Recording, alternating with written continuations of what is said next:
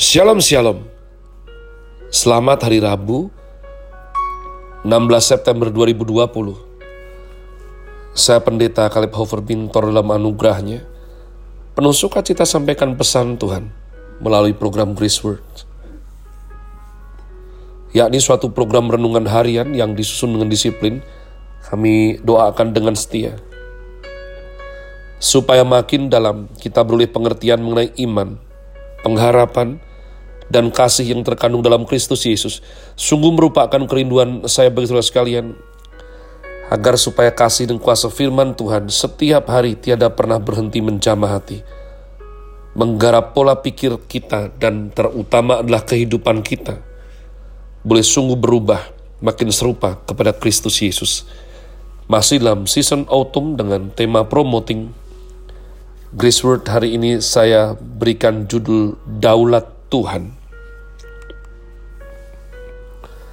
daulat Tuhan, saya merasa sering kali memberikan judul daulat Tuhan atau Tuhan berdaulat atau kedaulatan Tuhan. Kenapa? Salah satunya adalah perikop yang kita baca. Hari ini komitmen kita sudah memasuki kitab baru. Kita sudah selesaikan dua tawarih sekarang kita mulai membaca kitab Esra Fatsal yang pertama. Kores mengizinkan orang-orang buangan pulang ke negerinya.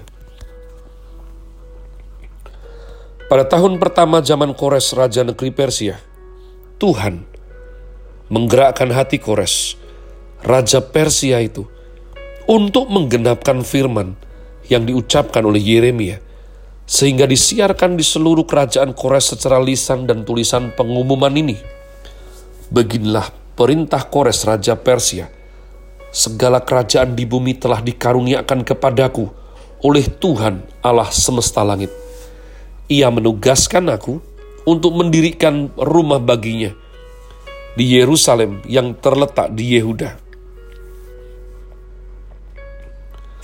Siapa di antara kamu yang termasuk umatnya, Allahnya, menyertainya biarlah ia berangkat pulang ke Yerusalem yang terletak di Yehuda dan mendirikan rumah Tuhan Allah Israel, yakni Allah yang diam di Yerusalem.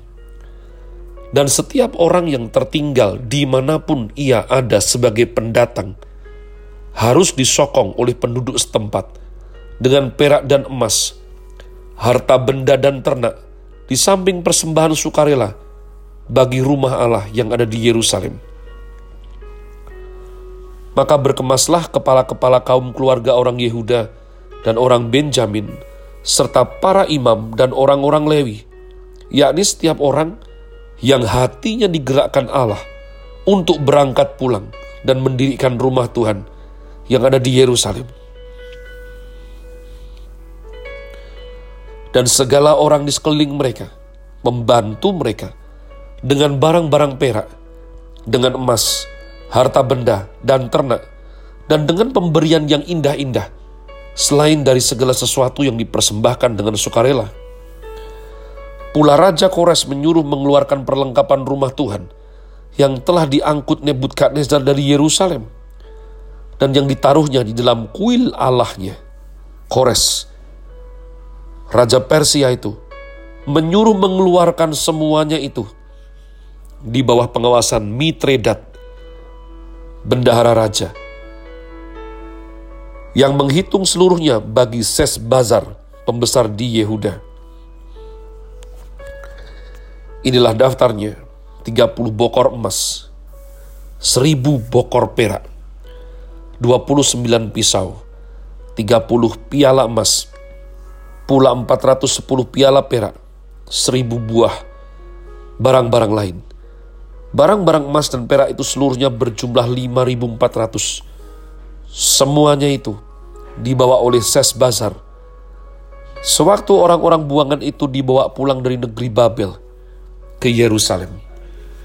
Umat Tuhan, dari perikop ini, sekali lagi kita melihat anomali. Siapa yang seharusnya berkewajiban untuk berbakti kepada Tuhannya. Israel. Siapa yang seharusnya berkewajiban melaksanakan firman-Nya? Israel. Siapa yang seharusnya tergerak, bangkit berdiri, dan melakukan sesuatu untuk menghormati nama Tuhan di Yerusalem, Israel. Tapi setelah kita selesaikan satu tawari, dua tawari, memang ada raja-raja yang melakukan yang benar di mata Tuhan. Tapi begitu banyak raja bodoh yang jahat, yang melakukan apa yang jahat di mata Tuhan. Saudara bayangkan setelah 70 tahun Yehuda ditinggalkan menjadi Lodebar, padang gurun kering yang gersang. Lodebar, saudaraku, engkau yang yakin dengan kekuatan sendiri. Engkau yang sombong, arogan, percaya bahwa tanpa Tuhan hidupmu baik-baik saja. Kalau engkau merasa hidupmu kering, kau cepat marah, kau cepat tersinggung, mudah tersulut, tidak bahagia, lebih cepat berpikiran negatif daripada positif. Itu semua tanda padang gurung kering yang gersang, yakni Lodebar. Setelah 70 tahun, apakah Tuhan memakai cara seperti Tuhan memimpin Israel keluar daripada Mesir? Sebab mereka secara manusia tidak punya kekuatan. Mereka tawanan, mereka budak daripada Kores, Raja Negeri Persia. Perikop ini menunjukkan bahwa Tuhan adalah Tuhan. Tuhanlah sang pengambil inisiatif. Dia tidak menggerakkan hati orang Lewi, dia tidak menggerakkan hati orang Israel kali ini. Kali ini dia menggerakkan hati Kores, Raja Persia yang saat itu menguasai sebagian besar daripada permukaan bumi. Saudara lihat, jurukan Kores, the God King, ya, semua raja yang hebat sekali, yang besar sekali saat itu, memakai kata raja kurang, tapi juga mengimbuhkan kata raja yang adalah Tuhan. Tuhan yang adalah raja, the God King. Siapa yang bisa suruh-suruh raja umat Tuhan? Harus raja yang lebih besar. Siapa yang berwenang untuk memerintahkan penguasa terhebat secara manusia saat itu? Untuk membangunkan atau memulihkan daripada bait suci di Yerusalem. Kedaulatan Tuhan sedang dinyatakan. Rencananya tak terselami. Kita tidak bisa berkata, oh ini pasti seperti zaman Israel di Mesir. Tuhan akan bangkitkan seorang hakim, nabi, pemimpin, dan pimpin Israel keluar daripada Mesir. Tidak umat Tuhan. Tuhan tercatat menggerakkan hati Kores, Raja Negeri Persia. Semua pengaturan ini Tuhan memakai Kores, termasuk memberikan pengumuman, memberikan kerangka kerja. Kores mengakui segala kerajaan di bumi telah dikaruniakan kepadaku oleh Tuhan Allah semesta langit. Ia menugaskan aku untuk mendirikan rumah baginya di Yerusalem yang terletak di Yehuda. Kau harus curiga, Tuhan sungguh-sungguh berbicara di hati Kores. Kalau tidak, tidak mungkin spesifik seperti ini umat Tuhan. Dan Kores yang mengorganize, Kores yang memberikan fatwa berkata bahwa setiap orang yang tertinggal di mana pun ada sebagai pendatang harus disokong penduduk setempat dengan perak dan emas harta benda dan ternak. Sudah kubayangkan ini. Bahkan tidak hanya itu saja.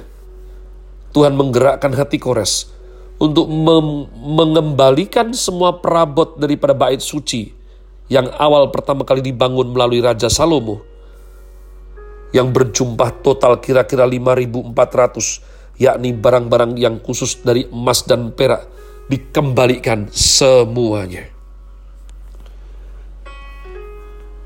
Saya berdoa, saya himbau, kalau engkau dalam keadaan seperti orang buangan, hidupmu seperti budak, jangan khawatir.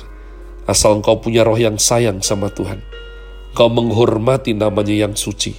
Sebab Tuhan sungguh berdaulat. Tuhan sungguh berkuasa. Dia sungguh Tuhan Allah semesta alam umat Tuhan.